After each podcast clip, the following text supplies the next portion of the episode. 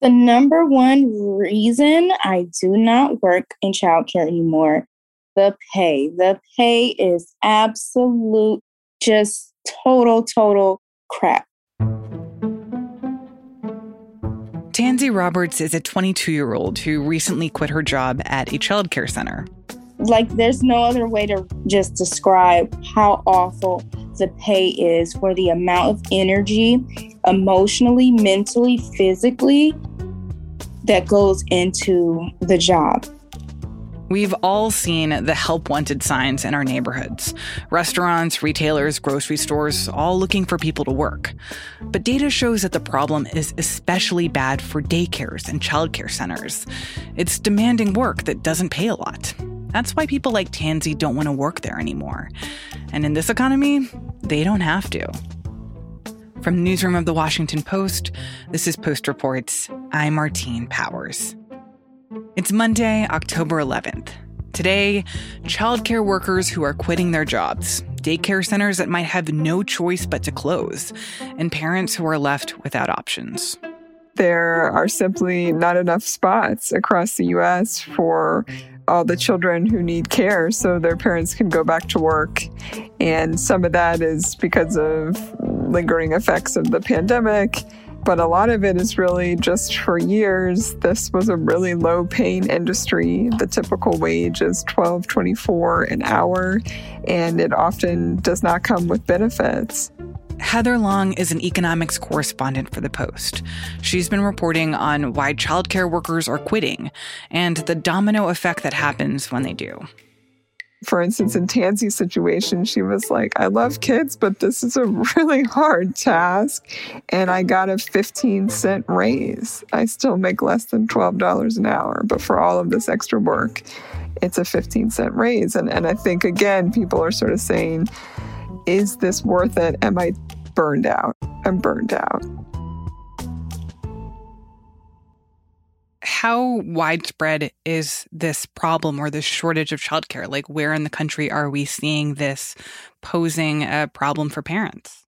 It's pretty much everywhere. I certainly got notices from big cities and urban areas uh, all the way. There's parts in the article that feature some very rural parts of Maine, for instance, or a daycare in North Dakota basically a lot of childcare centers closed during the pandemic. And as several people pointed out to me, it's obviously really sad when pretty much any business closes, like a restaurant, but usually another restaurant will come back and take that spot maybe a few months later.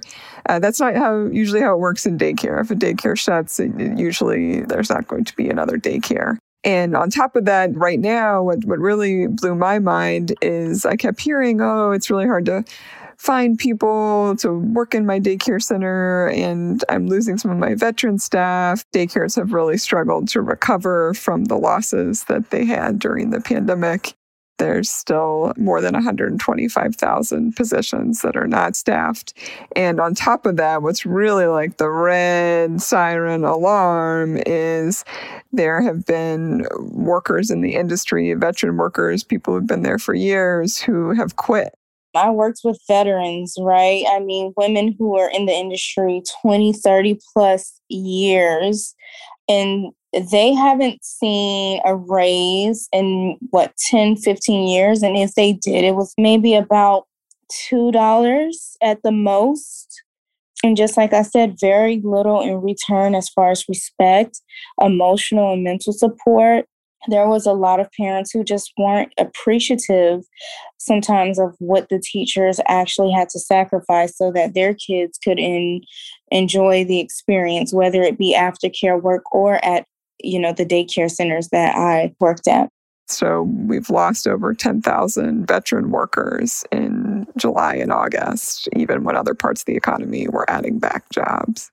And I'm curious to hear more about the thinking behind people who have worked in childcare centers who right now are deciding, look, I just don't want to do this work anymore. I want to go work someplace else. Like, what has changed and what makes a childcare job more difficult now than ever?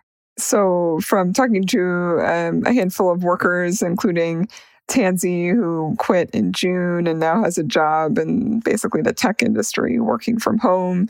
I hear a couple of things over and over again. Number one is obviously the low pay. It's not like there wasn't low pay before, but I think as other jobs are starting to raise their wages quite aggressively above $15 and in some cases more towards 20 uh, and offering benefits, the big thing is benefits, it's um, harder and harder to justify staying in this current role role. And I think one of the other big differences now is there's a huge need to hire in elementary schools. So if somebody does have a college degree and maybe used to be a lead teacher in a preschool, they are now getting poached basically by local elementary schools who are offering more money, better benefits, summers off to become like a kindergarten or first grade teaching aide as opposed to staying at that daycare center.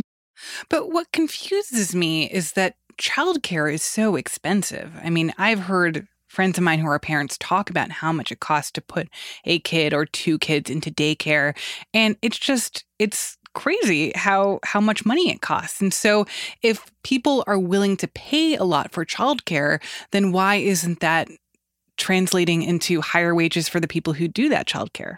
I think people forget that the laws in most states require that you can't have more than four babies with one person. Just a very staffing intensive. And unfortunately, what happens is a lot of daycares were telling me um, what I have to do when I can't get enough staff is I close my infant or my toddler room because those require the most people in the rooms. 60 to 80% of a typical childcare center's budget is staffing costs. So there just isn't a whole lot that you can tweak in other areas. I was talking to a daycare owner in Pennsylvania, in Allentown, and she was explaining that, uh, yeah, if they raise the teacher pay, then obviously the only other costs they have are like the cost of the building. And right now they're trying to repair a leaky roof. So, you know, what are you going to do? Just have a bigger leak and the roof. So um, it's not that she doesn't want to pay more. Honestly, so many people I spoke to who own childcare centers, they also agree that these workers should be making more money. But as one person in Maine told me, I'm already the most expensive daycare in town. But she also recognizes that she's lost uh, over 20 of her workers during this pandemic who have quit to take jobs at paint stores and to become bank tellers and jobs that they can make several more dollars an hour doing. Coming up, we hear from someone who is running a childcare center about what this moment is like for them. Staffing for South Shore Stars has been uh, very uh, tricky and challenging lately. We'll be right back.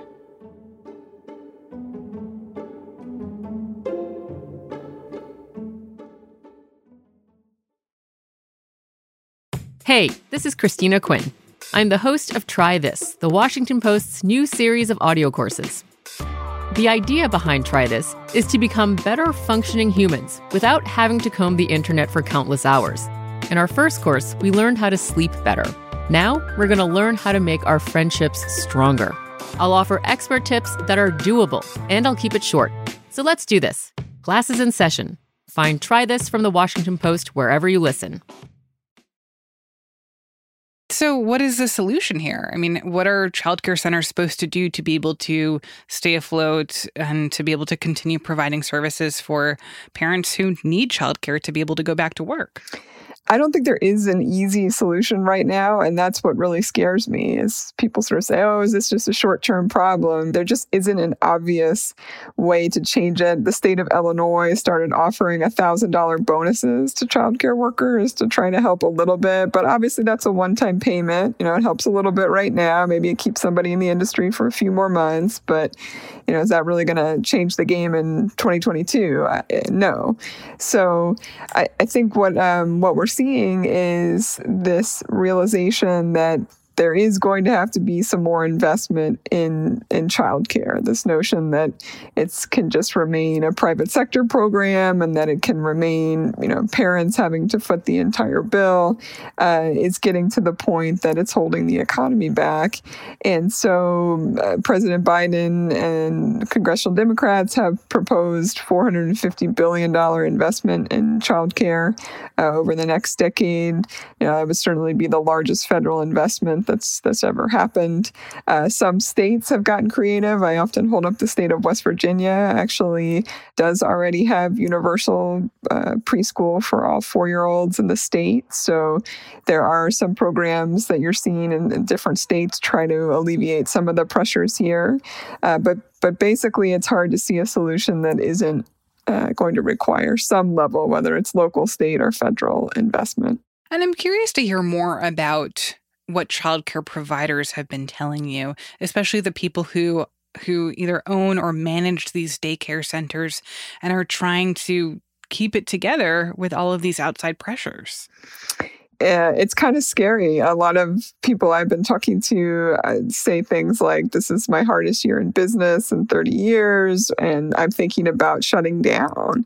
And, uh, you know, I'm sitting here thinking, No, no, don't shut down. Like, clearly we need more spots. But uh, I think they just feel caught. And one of the stories that really stood out to me was uh, Jennifer Curtis, who runs South Shore Stars, a pretty extensive daycare, preschool, and childcare Center in outside Boston, Massachusetts. The umbrella of our agency is called South Shore Stars, but we have about, let's say, 13 to 14 different uh, sites, and they vary from preschool to kindergarten uh, programs, high school offerings, uh, independent family childcare homes, um, as well as after school programming and enrichment programming and summer programming so they do everything from preschool to you know hosting elementary school students and, and middle school students after school programs.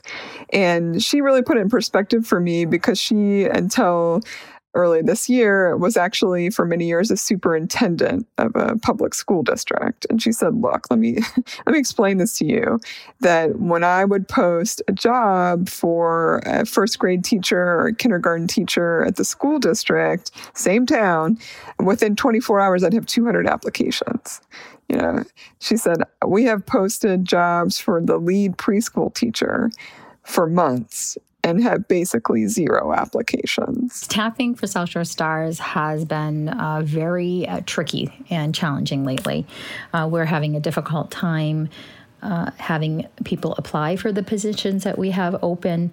And when she called people and sort of tried to actively recruit, please come work for us, or at least do an informational interview with me, hoping she could convince somebody to come to South Shore, their response was kind of, you're my last resort. Like, if I can't find a job anywhere else, maybe I'll call you back. Oh, that's interesting. So, is she changing anything? I mean, is she trying to come up with ways to be more enticing and competitive in what she can offer as an employer? It's a nonprofit, so Jennifer's been begging her board to try to increase pay.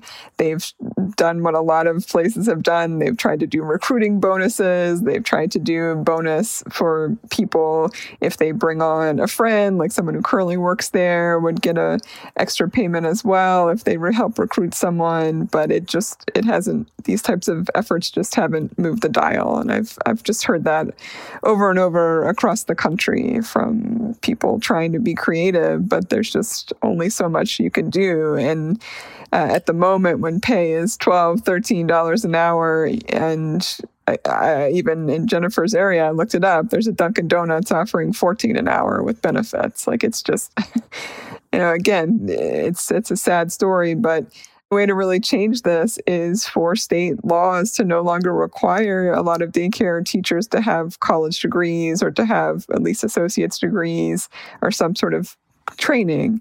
Um, and then you have to ask yourself, is that really what we want? Is, is that really, you know, do we want to maybe reduce the quality of, of the early childhood experience and education experience? And I'm not sure that is what America wants as a nation.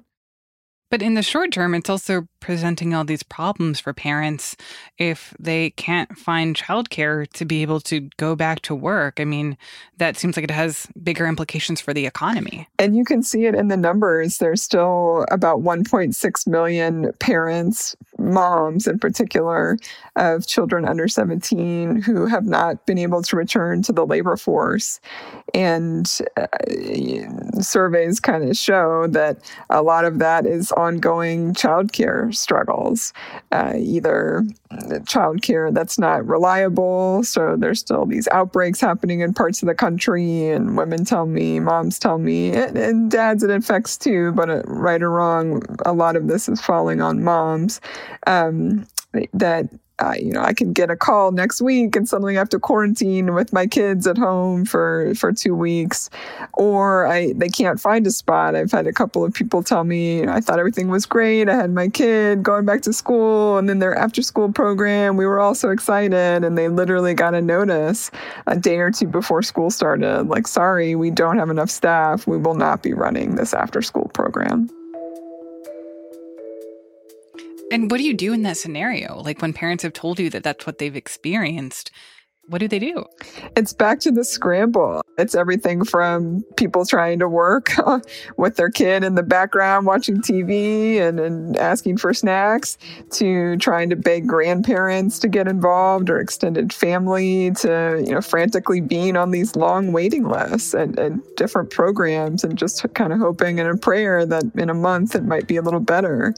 Uh, so there's just a lot of kind of barely hanging on is, is what I keep hearing throughout this childcare situation. And sure, if you're optimist, it might get a little bit better by the end of the year, early next year, if, if we can get COVID more under control, if a couple more women can come back to the workforce. But uh, it's just hard to envision that we're going to be anywhere near full capacity on daycare anytime soon. Heather Long is an economics correspondent for The Post. That's it for Post Reports. Thanks for listening. Today's show was produced by Jordan Marie Smith. It was mixed by Sean Carter. Every day, millions of people come to the Post for Pulitzer Prize winning reporting, exclusive investigations, and so much more. And every day, readers around the world make the decision to subscribe. The kind of reporting that we do on the podcast would not be possible without our subscribers. If that is you, thank you so much. If not, I hope you'll consider a subscription to the Washington Post. Right now, you can try the Post for just a dollar a week, which gets you unlimited access to everything we publish. Learn more at washingtonpost.com/slash-subscribe. I'm Martine Powers. We'll be back tomorrow with more stories from the Washington Post.